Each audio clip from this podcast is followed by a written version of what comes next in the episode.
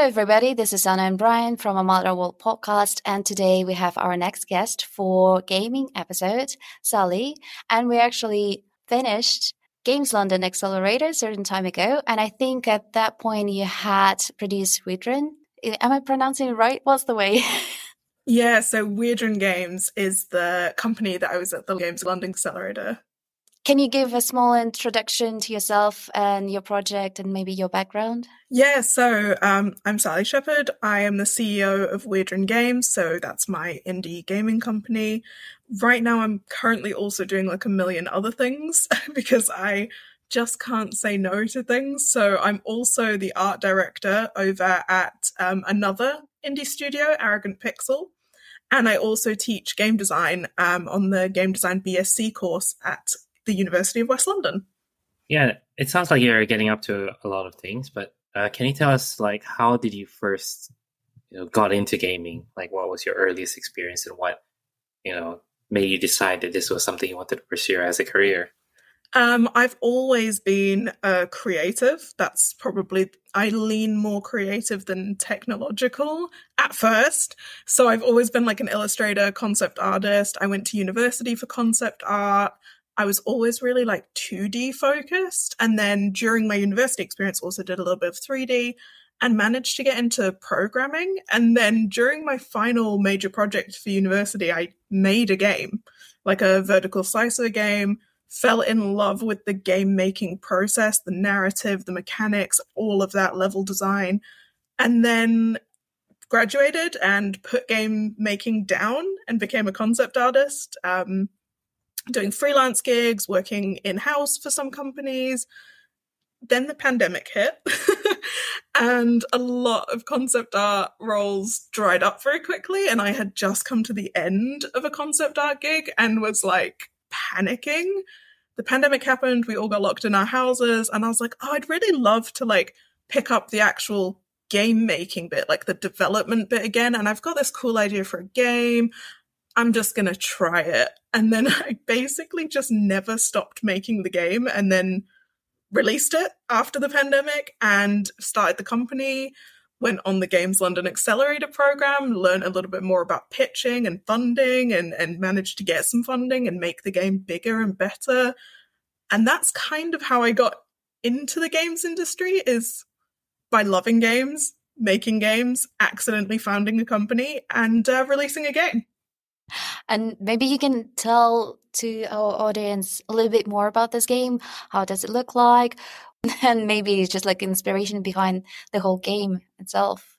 Yeah, so the first game that I made was Spellbound The Magic Within. Um, it's a visual novel narrative, point and click, choose your own adventure style game with branching narrative, 2D, cute art, very wholesome. And the idea behind it was that I wanted to create a visual novel that wasn't overtly a dating sim or wasn't sort of anime inspired, but something that had a more 90s cartoon network vibe. Um, I really love visual novels, but there is this like lack of options when it comes to not just being like a very pretty anime girl and I wanted to make like a beautiful character creator that people could really get behind and make themselves in and I wanted to give character options that you didn't have to romance. So in the game as well there's a lot of options there to have platonic friendships to romance or to just stay sort of completely business because the characters are teaching you magic. So you can kind of have a student teacher relationship where it's like purely business no not even friendship and I think those options are really pivotal in games because there are so many times that romance is like the only character development your character gets to have. Yeah, so like on on that, um I'm sure there's like from what I remember of the game, there's there's a whole uh narrative and there's a lot of background behind all the the characters and everything. Like can can you share us uh share with us what is what was the most challenging part of the development of this game? Was it like uh, the character design or any particular parts of the story that um, that you found tricky? For me, the character design, I want to say it was easy, but only because that's like my wheelhouse, like coming from concept art. that was the fun bit. That was the bit that I loved doing. And so I always feel like when you love doing something, that's the bit that you're going to put the most energy in, put the most time in, but it's going to feel easier. The hardest bit for me was coming from not a programming background, having to learn Unity, having to learn coding, having to use GitHub and Visual Studio and all these things I'd never really delved into. So I was teaching myself as I was going. And I think when you're doing things like that, it makes the process just a little bit longer because obviously you're learning how to do something, you're implementing it in the game, it inevitably breaks, you're fixing it, you've learned something, your coding gets better, you're, you're like all of these things get better, but it takes time because you're having to redo things like three or four times to get them the way that you actually want them. And you've mentioned as well, just like there are a couple of additional projects. Uh, is there kind of, um, um, can you tell a little bit more about that? Yeah, so over at Arrogant Pixel, we're currently working on a few things, and the ones that I can talk about are Territorial, which is our RTS game. Um, everybody who knows what RTS games are, real time strategy games, normally thinks that they're going to see something very war based, very historical, Clash of Kings, etc. Like uh, something that's very like I call it dry, but that's because I'm coming from like an art point of view. Like I find the aesthetics quite dry. Um, this RTS is a little bit different because we're coming at it from a more wholesome, family friendly point of view. It's a first time RTS user friendly, it's console friendly, and to me, I think it's beautiful. So I absolutely love working on this project because I think it subverts expectations, which is always what I love working on when I'm working on a game. And the other project that we're working on is Traders of the Silk Road, which is actually our physical card game because not only do we work on digital games, but we also work on physical games as well.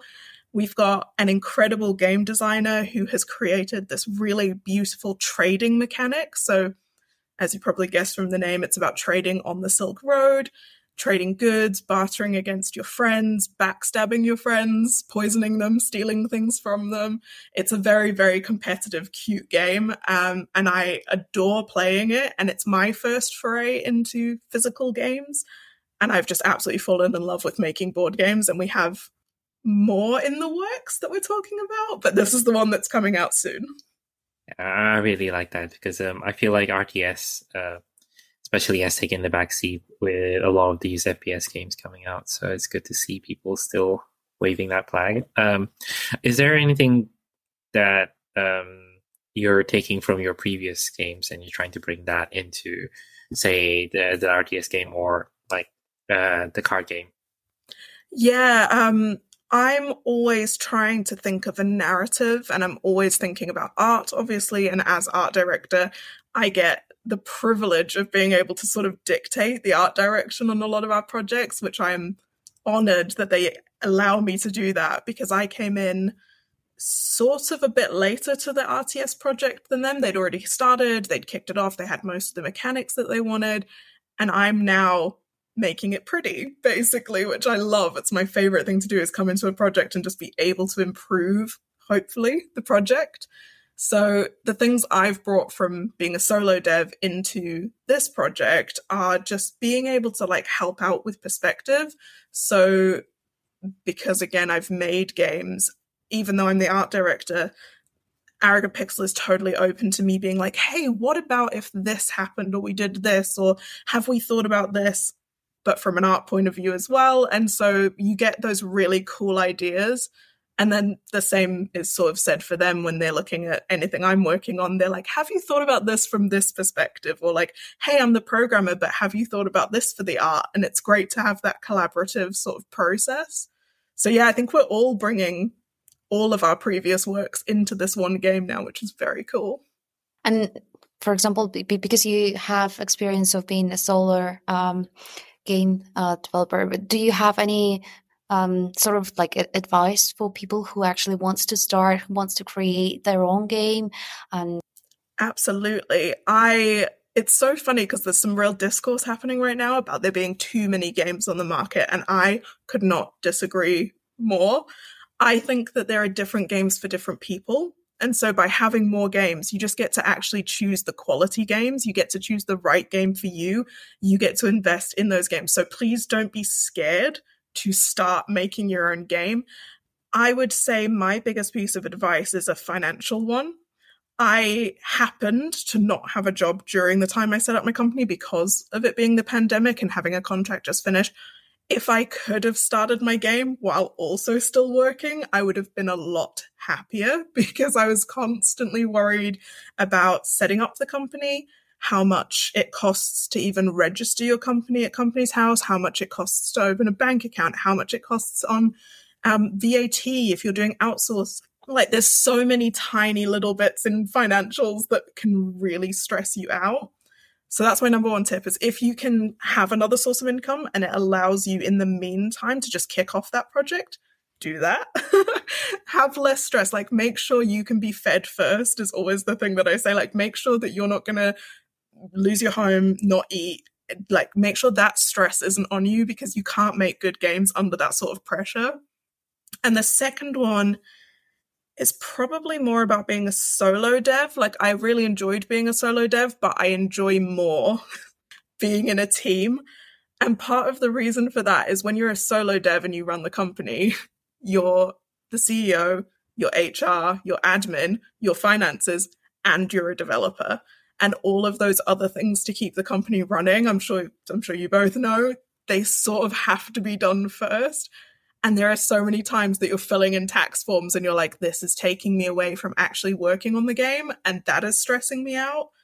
I just want to work on the game. So when you're working in a bigger team, there are people who can help you sort of lighten the load.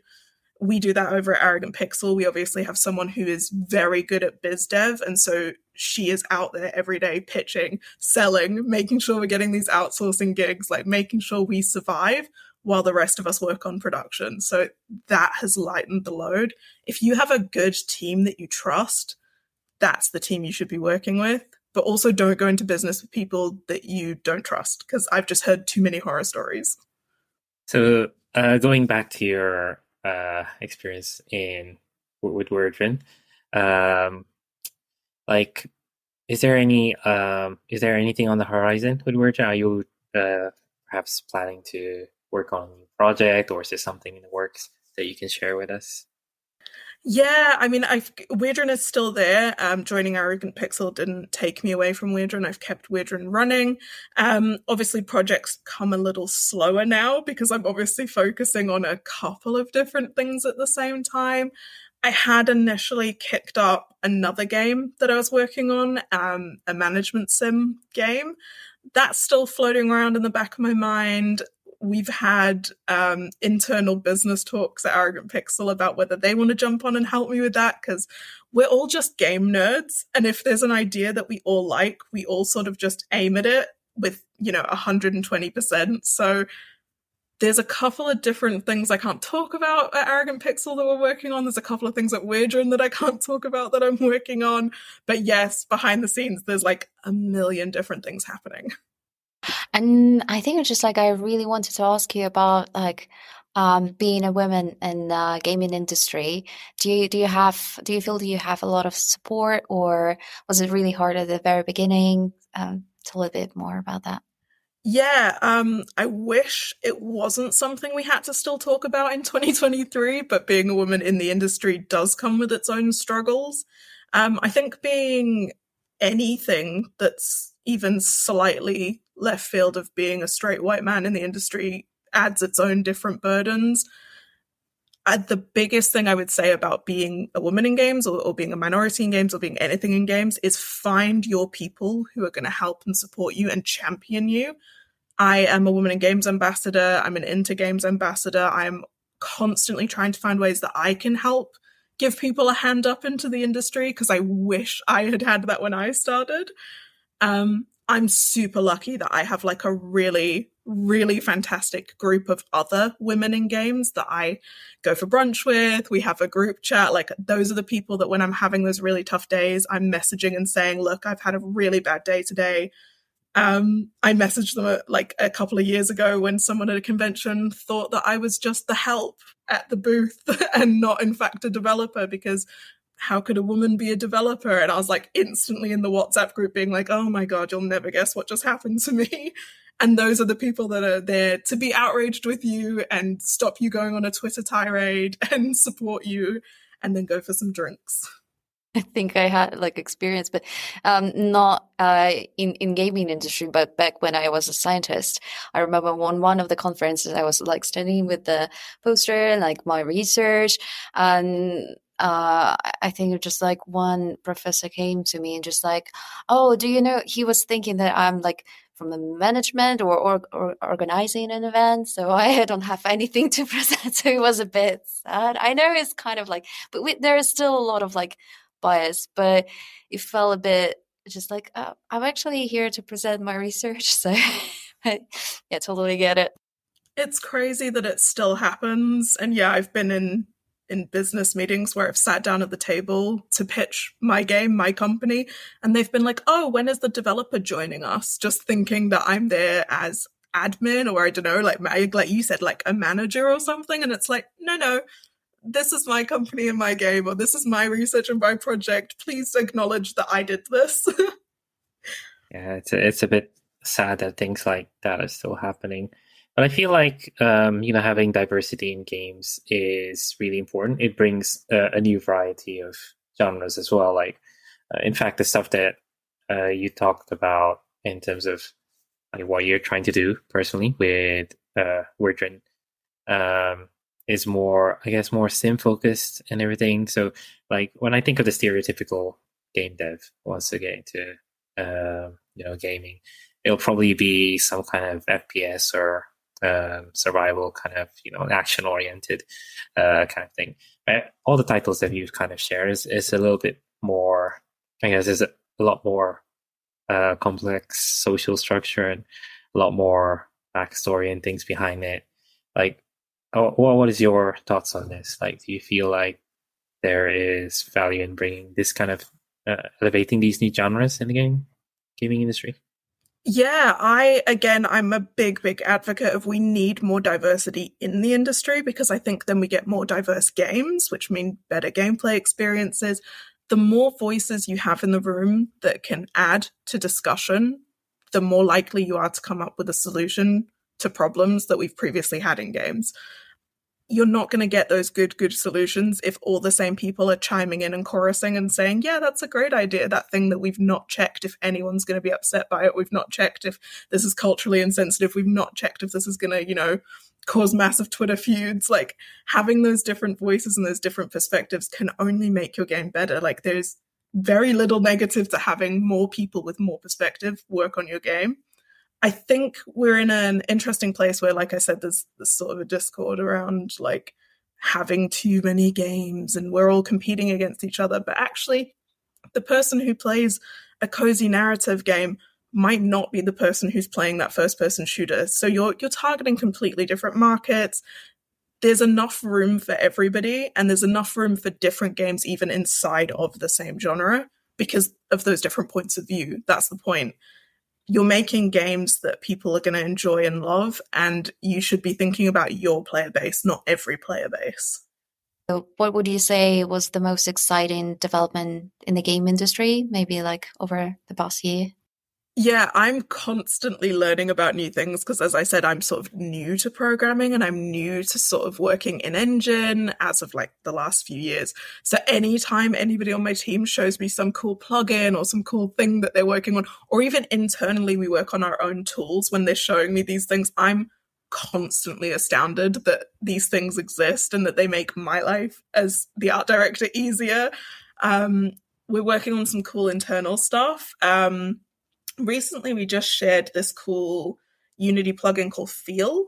Um, we've just, as of like literally today, started messing around with it and learning what it is. And we've got somebody who's sort of trying to make us a cheat sheet internally so that some of us who are maybe not as well versed with it can still use it and make it look cool um, that it basically adds like a load of um, interesting functions to your UI and it allows you to do things like animate and camera shakes. And it's just, it's a lot better than having those like static moments, even when you're in menu.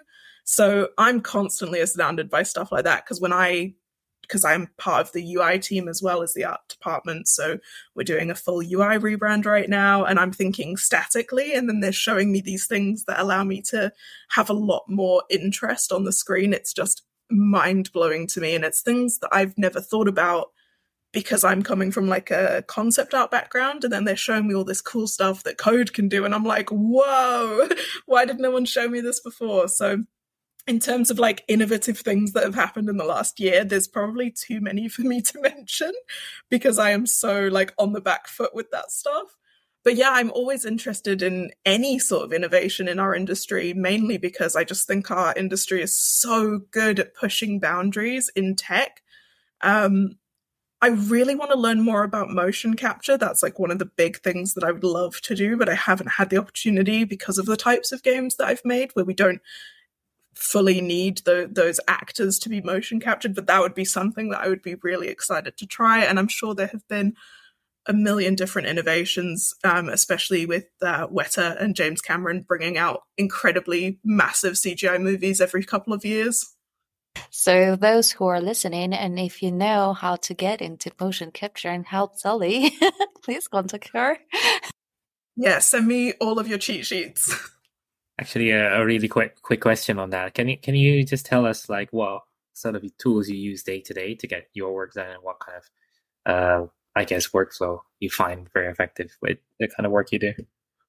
Yeah, so um, on the art side, it's the entire Adobe suite basically. Unfortunately, we are slaves to Adobe. Um, they hold all the cards really. Um, so Photoshop, um, After Effects, uh, even Premiere, really just for us editing our trailers and things like that is all done through the Adobe suite. Um, Unity, Maya, Blender because um, again we're sort of agnostic on technology over at Arrogant Pixel. So we have some artists that are Blender artists, some that are Maya artists, some ZBrush. So we kind of let people do whatever they need to do to get the product finished. We're not, you know, hard and fast. This is the only software we will ever let you use. Substance Painter, um, else do we use? But we're mostly Unity devs. We do have some people on the team who are Unreal experts, and we did. I'm sure everybody knows about the Unity thing that happened recently. We did float the idea very quickly of making our own engine and then very quickly backed out of that. um, I'm also a very big like organization person. So we tend to use Notion. We have a Jira board. We have like a lot of different ways that we keep in contact with each other. And we also use Discord. Um, it's our main way of having group calls. It's really great for being able to share screen, share multiple screens, show everybody what you're working on, have big meetings, and do playtesting as well while playing. And I think it's just like I really want to hear about your hopes and predictions for the future of the field uh, and your projects as well.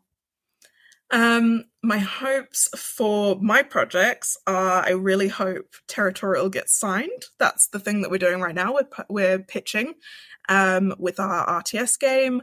We are about to potentially launch on Kickstarter for our Traders of the Silk Road. We do have a pre launch page right now. So if anybody wants to go find that, it's just Traders of the Silk Road at Kickstarter. Um, I'm hoping that takes off because again, that would just mean I get to make more, more and more board games, which I'm excited about. And for the industry as a whole, what I would love to see is less layoffs because we've had too many of those this year.